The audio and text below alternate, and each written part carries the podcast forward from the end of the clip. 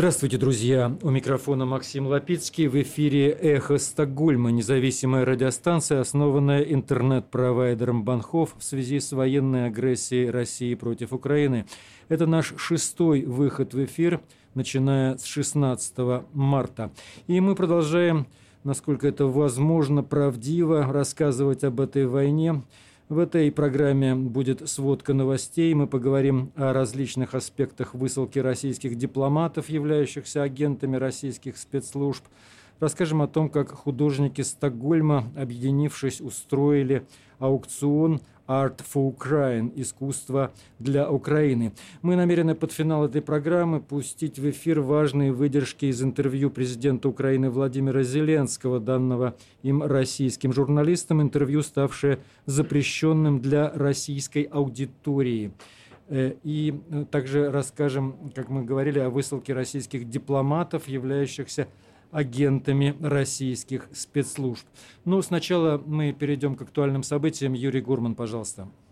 Спасибо. Очередной тур украинско-российских переговоров, состоявшийся во вторник в Турции, никак не повлиял на количество воздушных атак городов Украины. Мариуполь продолжали методически уничтожать, душить в кольце блокады – Владимир Мединский, глава российских переговорщиков, говорил о конструктивных переговорах, о грядущих договоренностях, об украинских предложениях, на которые должен ответить президент России. Представитель Украины Михаил Подоляк озвучил предложение украинской стороны нейтральная Украина без ядерного оружия и без военных баз на своей территории, гарантии безопасности столь же весомые, как статья 5 договора НАТО о коллективной безопасности – гарантии, подписанные, например, такими странами, как Канада, Польша, Израиль, Соединенные Штаты, Россия, Турция, Великобритания и Германия, ну и 50 спокойных лет на переговоры о статусе аннектированного Крыма. Судьба Донбасса, большей частью оккупированного российскими войсками, должна решаться на встрече президентов России и Украины. Что было в записке Зеленского – переданный Путину Романом Абрану, Абрамовичем, можно только догадываться. Но, скорее всего, те же самые предложения. Ответ Путина, который просочили в прессу определенный. Война на уничтожение. Министр иностранных дел Швеции Анна Линде настроена скептически, мягко говоря, к российским заверениям о снижении уровня военной активности в Киеве и Чернигове – Акт доброй воли приветствуется, конечно, считает министр, но все ранние заявления подобного рода оказались пустой болтовней. К сожалению, сказала Анна Линде, до сих пор доверять России было нельзя. Корреспондент шведского телевидения Томас Турен оценивает, однако, исход стамбульского раунда как крупнейший прорыв с начала российского вторжения в Украину – но главные камни преткновения должны обсуждаться в ходе встреч или встречи глав МИД двух стран.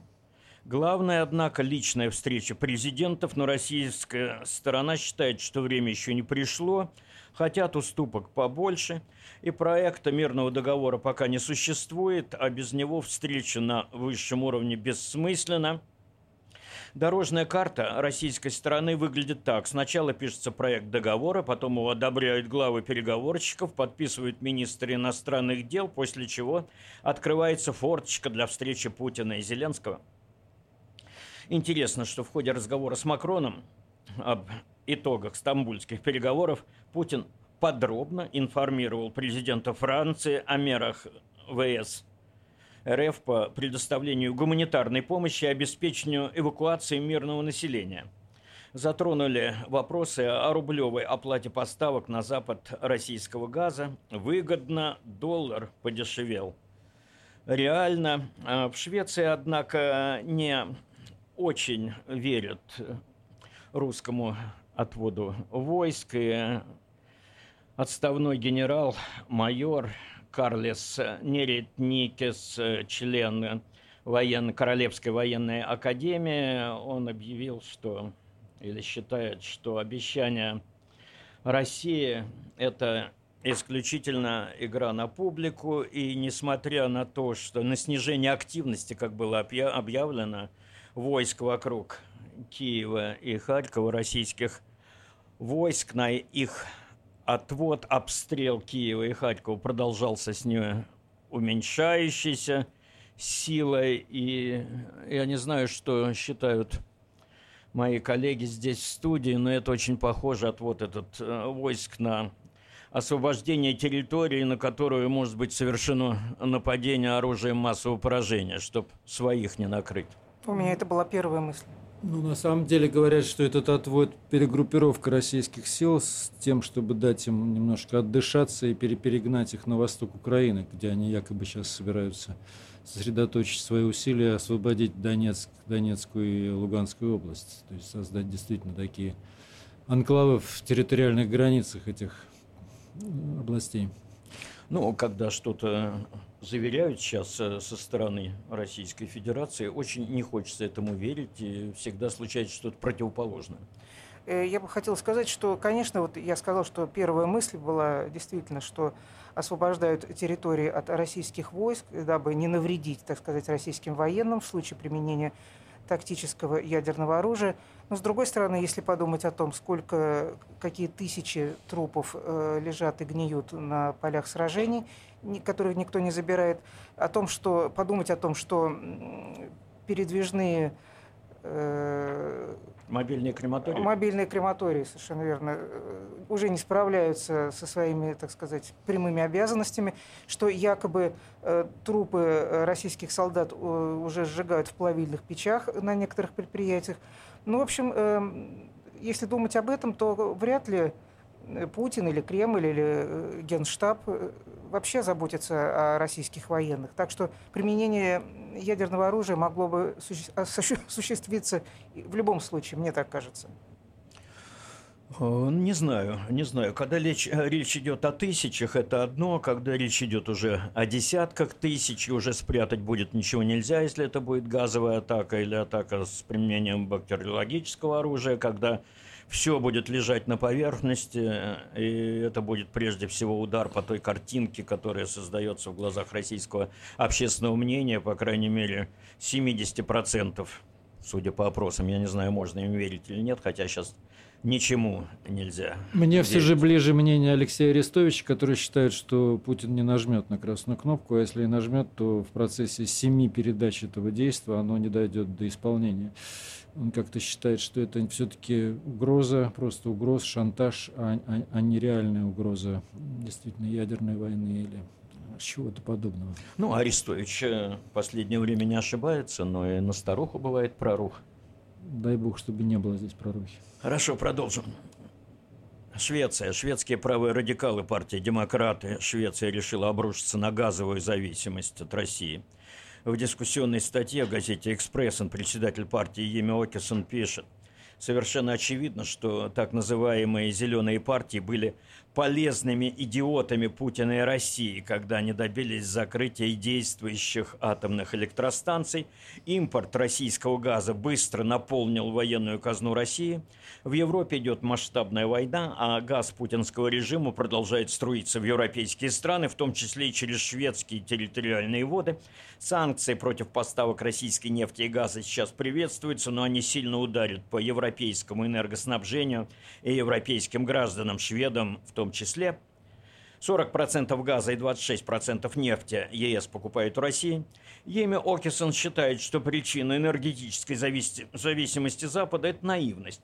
От ядерной энергетики отказались с испугу. Сначала Германия пошла на поводу зеленых после аварии на японской Фукушиме, потом Швеция, оставив половину из 12 действующих реакторов. Ветер и солнце не смогли заменить мирного атома, и тогда немцы повернулись лицом к русскому газу, мирному. Шведская ветряная энергия не смогла компенсировать этих потерь. Результат – гигантские цены на электроэнергию на юге Швеции. Демократы Швеции требуют снижения налогов на бензин и дизельное топливо. Более половины стоимости бензина и солярки для шведского потребителя – это налоги. Факт, пишет лидер правых радикалов, что досрочный отказ от шведской ядерной энергетики, разрешение на экспорт российского газа через шведские территориальные воды Балтики и запрет на добычу урана в Швеции во многом помогли Путину начать войну в Украине. Все это могли остановить шведские политики. Настало время иных политиков, которые не есть полезные идиоты Путина. Еми Окисону незамедлительно ответила Мерта Стейневи, глашатой парламентской партии «Зеленых». В своей дискуссионной статье она обвинила шведских демократов в последовательно проводившейся ими политике, как в Риксдаге, так и в парламенте ЕС, политики, из-за которой зависимость Европы от русского газа только выросла. Статья Окисона, по мнению глашатой, это бронебойный выстрел в русский стеклянный дом демократов Швеции – и она пишет, что всем совершенно очевидно, что этот полезный идиот ты сам и есть, имя Окисон. Вот э, на таком ленинско-литвиновском уровне проходят сейчас некоторые политические дискуссии в Швеции. И если мы уже заговорили о демократах Швеции, там случился сейчас небольшой такой казус, когда бывший представитель партии в вопросах обороны, член Риксдага Рогер Рихтхоф э, перепостил материал совершенно антиукраинский, в котором говорилось о том, что Россия защищает демократию, украинский народ от нацистов. После этого получил скандал, от него отмежевалось руководство и фракция Риксдага, и его кандидатура снята Э, с избирательного листа партии на выборах э, осенью этого года, 2022, но когда-то мы на шведском радио еще говорили о, так сказать, о том, как демократы Швеции сидели на коленях и у путинского режима постоянно ездили и в Петербург, и в Москву, так что Грязное белье приходится стирать тщательнее.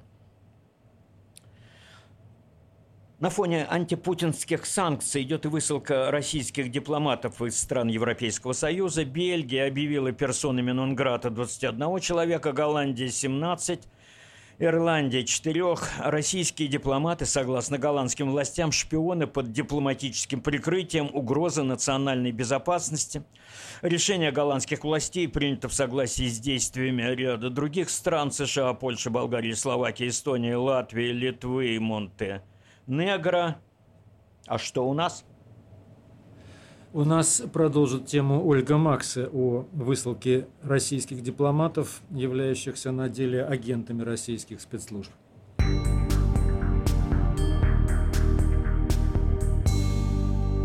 Тренд переименования улиц, на которых находится посольство России, на новый лад, скажем так, неприятный для российских дипломатов, достиг, наконец, и Швеции улица Йорвельсгаттен, где находится посольство России в Стокгольме, может получить новое название, связанное с Украиной.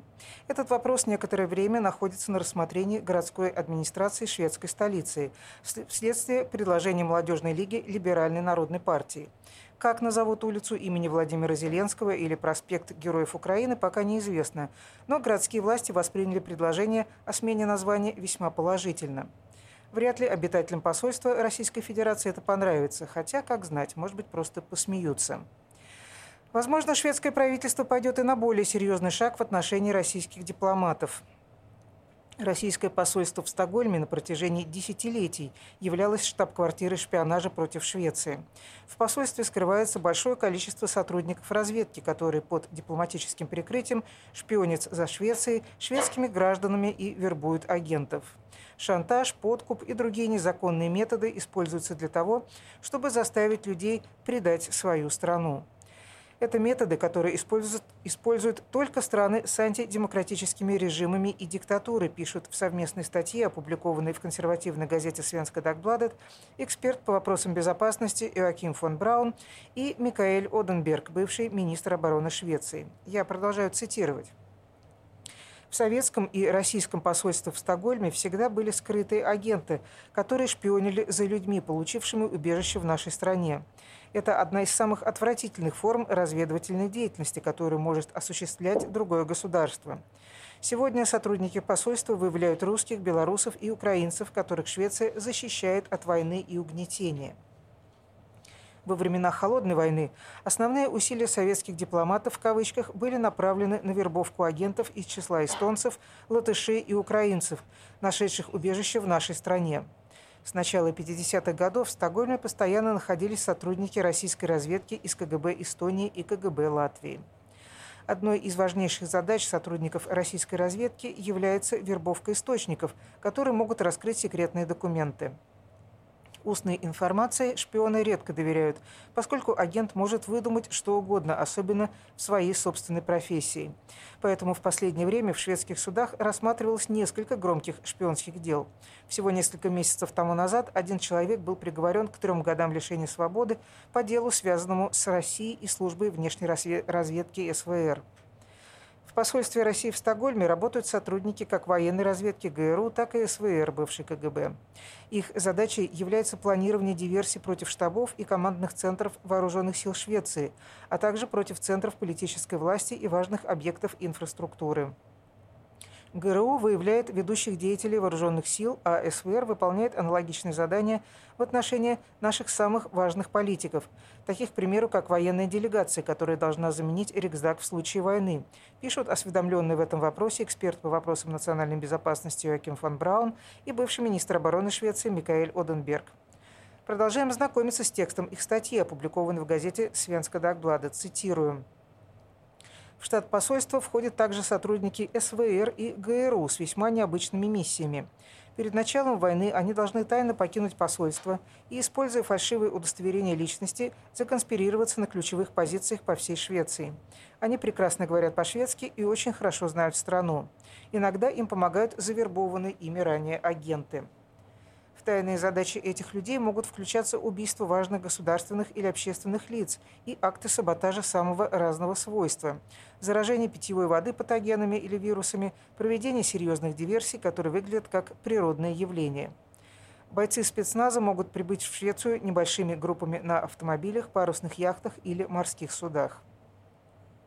Другие русские, так называемые «нелегалы» в кавычках, уже живут в нашей стране и выдают себя за кого угодно, но только не за русских. Война в Афганистане показала, что такие группы спецназовцев волнами проникали в страну еще за 9 месяцев до начала афганской войны. Сейчас мы считаем, пишут фон Браун и Оденберг, что правительство должно принять следующее решение. Выслать из страны всех сотрудников российской разведки, занимающихся шпионажем за беженцами. Выслать из страны всех сотрудников российской разведки, занимающихся саботажем, убийствами и планированием войны депортировать и других сотрудников разведки, чтобы они не смогли занять освободившиеся должности. Ввести ограничения на количество российских дипломатов и дипломатических работников Швеции. Взаимообмен должен превалировать так, чтобы число российских дипломатов, в настоящее время это 35 посланников и консулов, плюс другие официальные российские представители, не превышало более скромного числа шведских посланников и шведских дипломатических чиновников в Москве. Также необходимо ограничить 25-километровую зону вокруг Стокгольма, внешнюю границу которой российские дипломаты не смогли бы пересекать без специального разрешения. И последнее, на что должно пойти правительство Швеции, это обеспечить регистрацию всех двойных гражданств, чтобы было ясно, кто из шведских граждан является также гражданином другого государства. Это уменьшит риск трудоустройства иностранных граждан на ответственные должности, требующие шведского гражданства. Значительное сокращение числа сотрудников российской разведки в Стокгольме уменьшило бы риск попыток вербовки россиянами жителей нашей страны. Это также даст полиции безопасности СЭПа и другим шведским ведомствам больше возможностей для предотвращения неприятностей, которые могут причинить шведские носители информации ju så att en väldigt stor del av den ryska underrättelsetjänsten, mer än de, de flesta andra underrättelsetjänster, jobbar Иаким фон Браун, эксперт в области государственной безопасности, поясняет в интервью шведскому радио, что именно российские агенты в гораздо большей степени, чем разведчики других стран, проявляют особое внимание к так называемым носителям информации или, иными словами, гражданам, осведомленным в особо важных вопросах, имеющим стратегическое значение.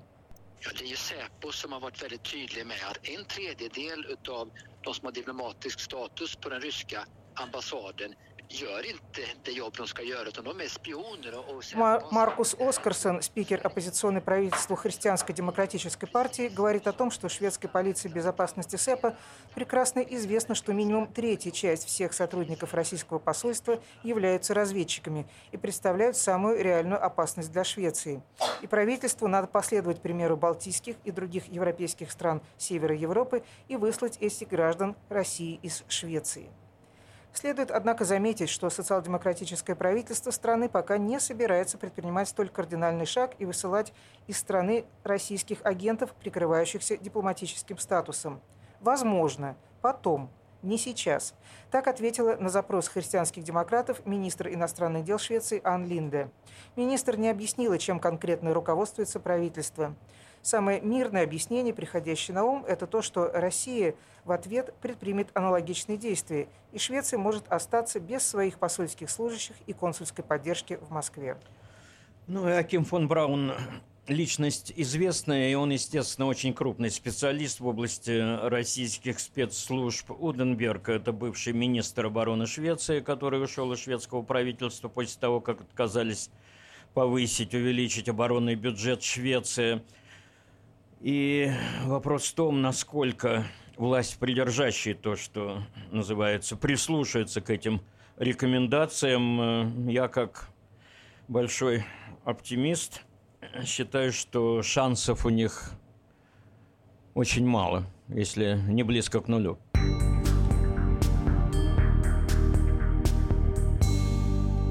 Мы продолжаем передачу «Радио Эхо Стокгольма». И у нас в гостях художник и арт-куратор Екатерина Сецфонтес, один из организаторов аукциона в пользу Украины «Art for Ukraine». Екатерина, расскажи подробнее, что это было. Ну, эм, я являюсь членом двух коллективов студии Фотифира и Do Contradiction. Студия 44, да? Да, студия 44 и Do Contradiction. И в какой-то момент, когда 24 числа февраля у нас случился, случилась катастрофа и война. Сначала все, конечно, были в шоке. Сначала мы, первое, что мы сделали, мы со студии 44 собрали кучу вещей вместе, отправили на, на Украину автобусом. А потом я просто, так как все равно паника продолжалась, и я никак не могла остановиться, и надо было что-то делать, я сначала придумала, что я сделаю аукцион своих работ на э, Сергель-Торе, то есть на центральной части Стокгольма, Слава богу, я встретила вовремя Алину Абдулаеву, которая меня направила на правильное русло, и мы начали собирать аукцион работ художников с помощью очень многих людей.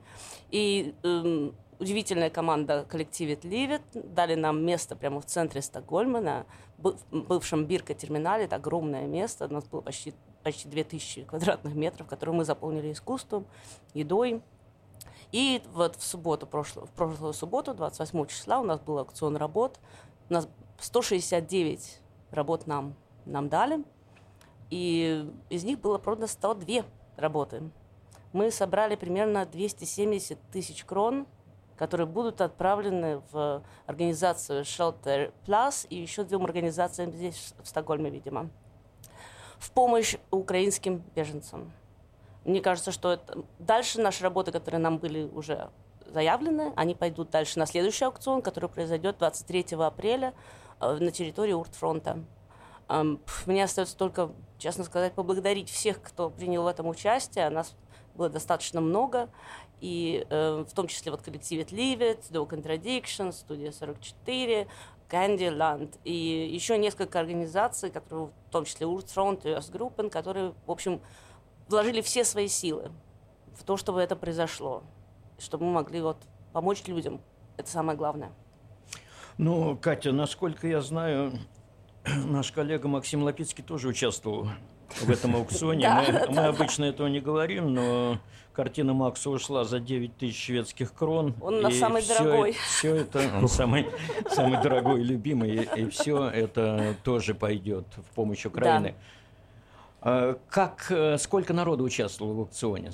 Было вообще, ну, вот у меня полный подсчет, 515 человек было на территории. Это вот прям вот, вот прям, потому что мы все, мы все очень считали. Я первый раз же была таким бюрократом в моей, моей долгой истории. Поэтому... М? Что это за люди? Очень разные художники, в том числе сами пришли. Кто-то из художников купил других художников.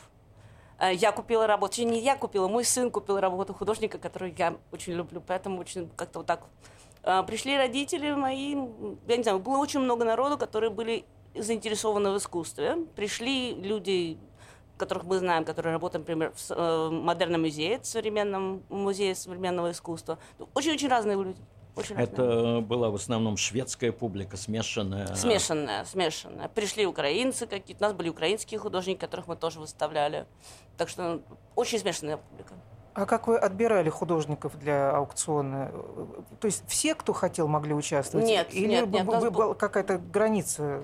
У нас был какой-то качественный контроль. Да. Все-таки хотелось сделать на уровне провести вещь. Поэтому нет, был качественный отбор, конечно. У меня сейчас как раз идея родилась здесь в студии по поводу художественного аукциона, поскольку художники наши, всем известные, многие работают с детьми, может быть, организовать аукцион детских рисунков, что дети скажут, поскольку дети очень сильно сейчас реагируют на события в Украине, и у них эмоций не меньше, чем у плачущей Кати у нас сейчас в студии. Ну, в общем, на самом деле, конечно, надо... Просто мы, мы сейчас понимаем, что мы собрали огромный опыт. Я никогда в жизни не, производи- не проводила аукцион. Теперь я знаю, сколько народу нужно, чтобы это прошло правильно. Надо думать, надо думать, надо четко формулировать вопросы, надо отбирать работы опять-таки. В общем, это, это, это хорошая мысль, но надо ее реально продумать. Катя, в вашем окружении или ваше окружение, оно разделилось на две части после начала войны 24 февраля? Или единомышленники Оно у меня очистилось. Как-то достаточно много народу отвалилось, и у меня вдруг сразу появилось место на Фейсбуке кого-то еще добавить. У меня это вечная проблема 5000 человек, которая вдруг решила сама собой. Нет, были, конечно, люди, которые отпали. К сожалению. А некоторые просто ожидаемо. Я предполагала, что именно такая будет реакция. Были какие-то разговоры или тихое согласие? Мы об этом э, не будем говорить, как это все происходило. Ну, скажем так, нет. Я достаточно четко сразу дала понять, что единственное, единое слово в поддержку Путина означает сразу бан с моей стороны моментальный. Я несколько раз это повторяла, и нет, у меня, у меня, у меня очень четкая, четкая позиция в этом вопросе, поэтому просто люди исчезают. А что думают коллеги? Моментальный бан или пытаться убедить? Или Я баню, баню беспощадно, моментально. Я не могу разговаривать, вступать в дискуссии. Бесполезно, как правило, с этими людьми. Хотя я раньше пытался вступать в какие-то дискуссии, пытался что-то объяснять. Но даже вот э, я тут столкнулся с одним очень интеллигентным, на мой взгляд, раньше я считал его интеллигентным человеком в Москве, который вдруг стал писать, все это фейк, там не- нет никаких там войн, войны нету, вот что-то такое. Но Я первое время посылал ему немножко так вот информацию, просто какие-то блоки, да, то, что я видел.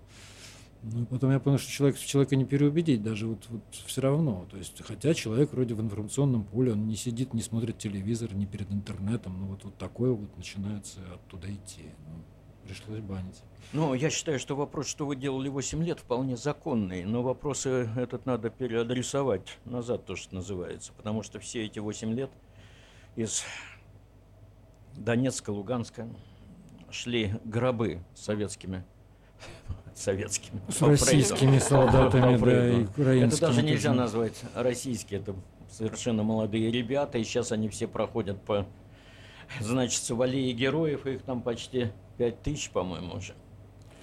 Да. И где они были?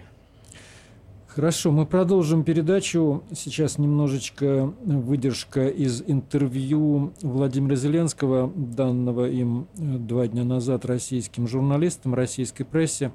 Я просто хочу его включить, потому что это интервью запрещено на территории Российской Федерации.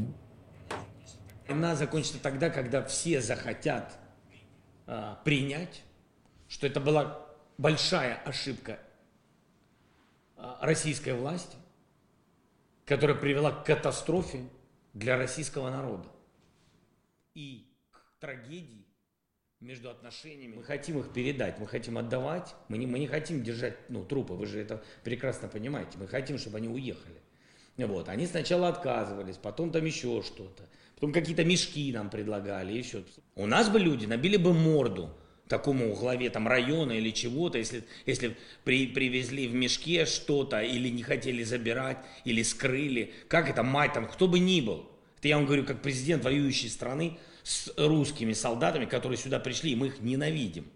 То, что они делают. Но я, послушайте, но есть же как бы в ненависти, это война. Но это же не, не, не, не, скот.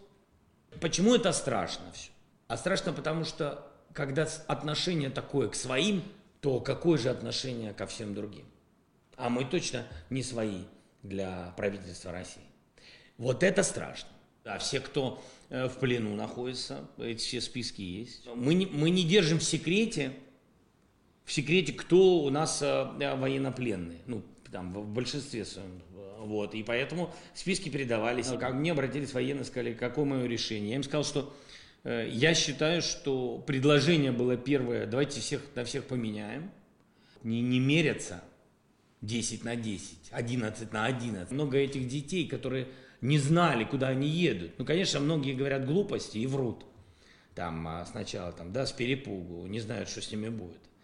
А потом, когда видят, что к ним нормальное отношение – насколько это возможно нормально. Потому что война по-разному бывает. То, то многие шокированы, и все их телефонные звонки их родителям и так далее, и заберите нас, и как они бросают танки, и огромное количество перехватов, просто огромное количество звонков того, что они говорят, мол, так и так, я сегодня прострелил себе ногу, а значит Паша там какой-то, он сломал себе, и это, в общем, ну смотрите, идет колонна 200 танков, на наши подорвали 30. Все, считайте, колонны нет. 70 танков бегут. Они не воины. Их заставили. На убой послали и все. Вот как есть. Денацификации, демилитаризации, вообще мы не обсуждаем это. Я сказал, что наша группа, не, не, мы вообще не сядем за стол, если мы будем говорить о какой-то демилитаризации, какой-то денацификации. Для меня это непонятная абсолютно вещь. Гарантии безопасности и нейтралитет, безъядерный статус нашего государства, мы готовы на него идти. Это самый главный пункт. И насколько мне помнится, что они из-за этого начали войну. Поэтому нас интересует, чтобы эту бумагу, эта бумага превратилась в серьезный договор, который будет подписан, обязательно должен быть ратифицирован в парламентах стран-гарантов. Это два. И обязательно должен быть референдум в Украине. Мы договориться должны с президентом Российской Федерации, а чтобы договориться, ему надо своими ногами выходить оттуда, где он там есть, и прийти навстречу ко мне, а я сказал, любую точку мира, кроме, считаю, беспредметные встречи в Беларуси, в России, в Украине сегодня, беспредметными. Поэтому вот мы встретились, мы с ним договорились, этого достаточно, нашего с ним договора, с подписями, с печатями, хоть кровью. И этого достаточно, чтобы начать процесс вывода войск. Войска должны быть выведены, гаранты все подпишут, и все. Это все будет работать дальше. Дальше ратификация в парламентах, вот референдум несколько месяцев, а потом изменения в Конституции. Каждый э, следующий день войны поставит под вопрос вообще понимание, что такое вообще русский язык. То есть люди сами не захотят этого. Это, люди этого не, не, не будут хотеть. Договор о зеркальном уважении к истории, к языкам, культурным ценностям со всеми соседями. Это я принимаю. Хотите э, русскую школу, кто-то хочет говорить там а, по-русски учиться, приватная, пожалуйста, открывайте, но с условием. Вы открываете у нас, мы открываем у вас. Что-то мы там издаем, значит и тут издаем. Уважайте нас, наш язык государственный, украинский. И все. Не надо говорить, что это недоязык или что-то еще. Отношение после 24 числа ухудшилось. Ухудшилось очень сильно. Э, потеряна эмоциональная составляющая к Российской Федерации, к народу, даже к народу. Несмотря на то, что я понимаю умом, что много людей, которые поддерживают Украину. Я им благодарен.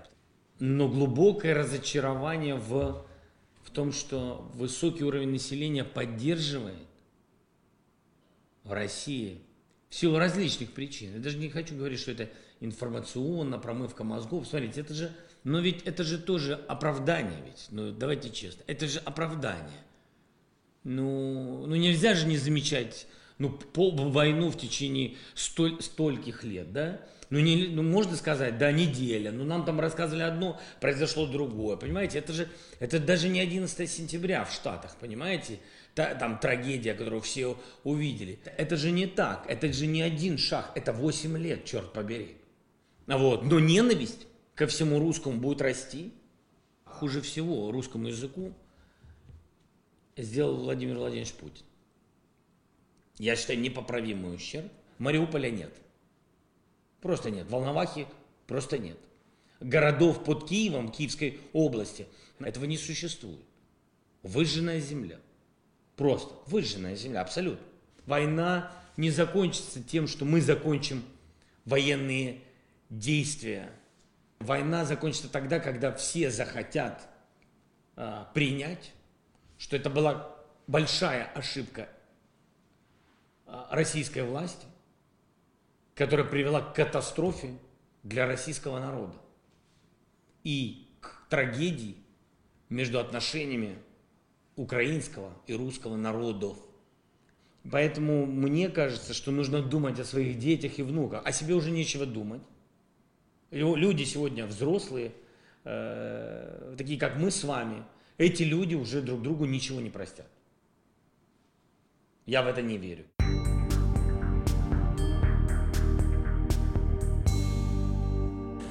Это было интервью Владимира Зеленского, который, вернее, выдержки из интервью Владимира Зеленского, которое он дал российским журналистам.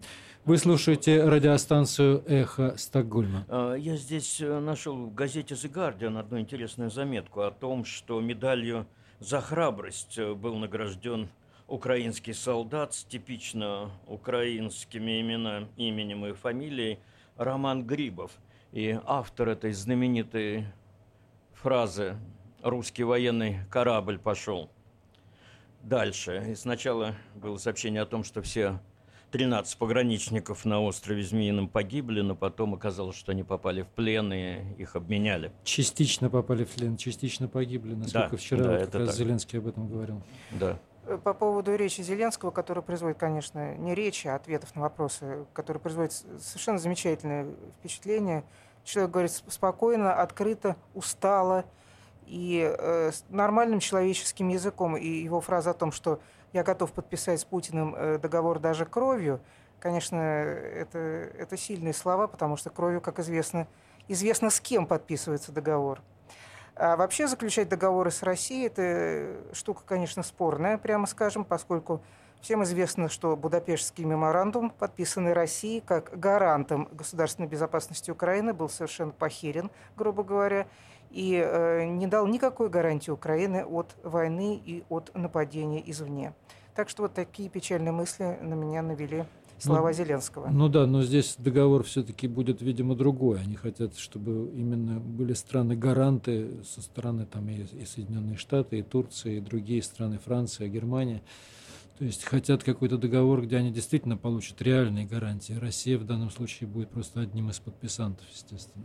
Ну, э, реальная гарантия это означает э, после договора уже четвертую мировую войну. Сейчас, я думаю, уже ведется третья. И Ну, в ней по- задействованы по- по-разному- разные страны. По-разному оценивают эту цифирь. Давайте мы закончим эту программу. Это, было, это был наш шестой вы- выпуск радиостанции «Эхо Стокгольма». Из Стокгольма программа, созданная по инициативе интернет-провайдера Банхов. Нас можно слушать в разных системах, в SoundCloud, э, в Фейсбуке мы есть, в Твиттере, в Телеграме, на платформе LinkedIn и YouTube. И также нас можно слушать на коротких волнах в диапазоне 31 метра на частоте 9670 килогерц. И каждый день в 24 часа в 0 часов по московскому времени. Эту передачу подготовили я, ведущий Максим Лапицкий. Со мной были в студии коллеги и Ольга Максе, и Юрий Гурман. Всего доброго. До следующей встречи. До свидания. До свидания.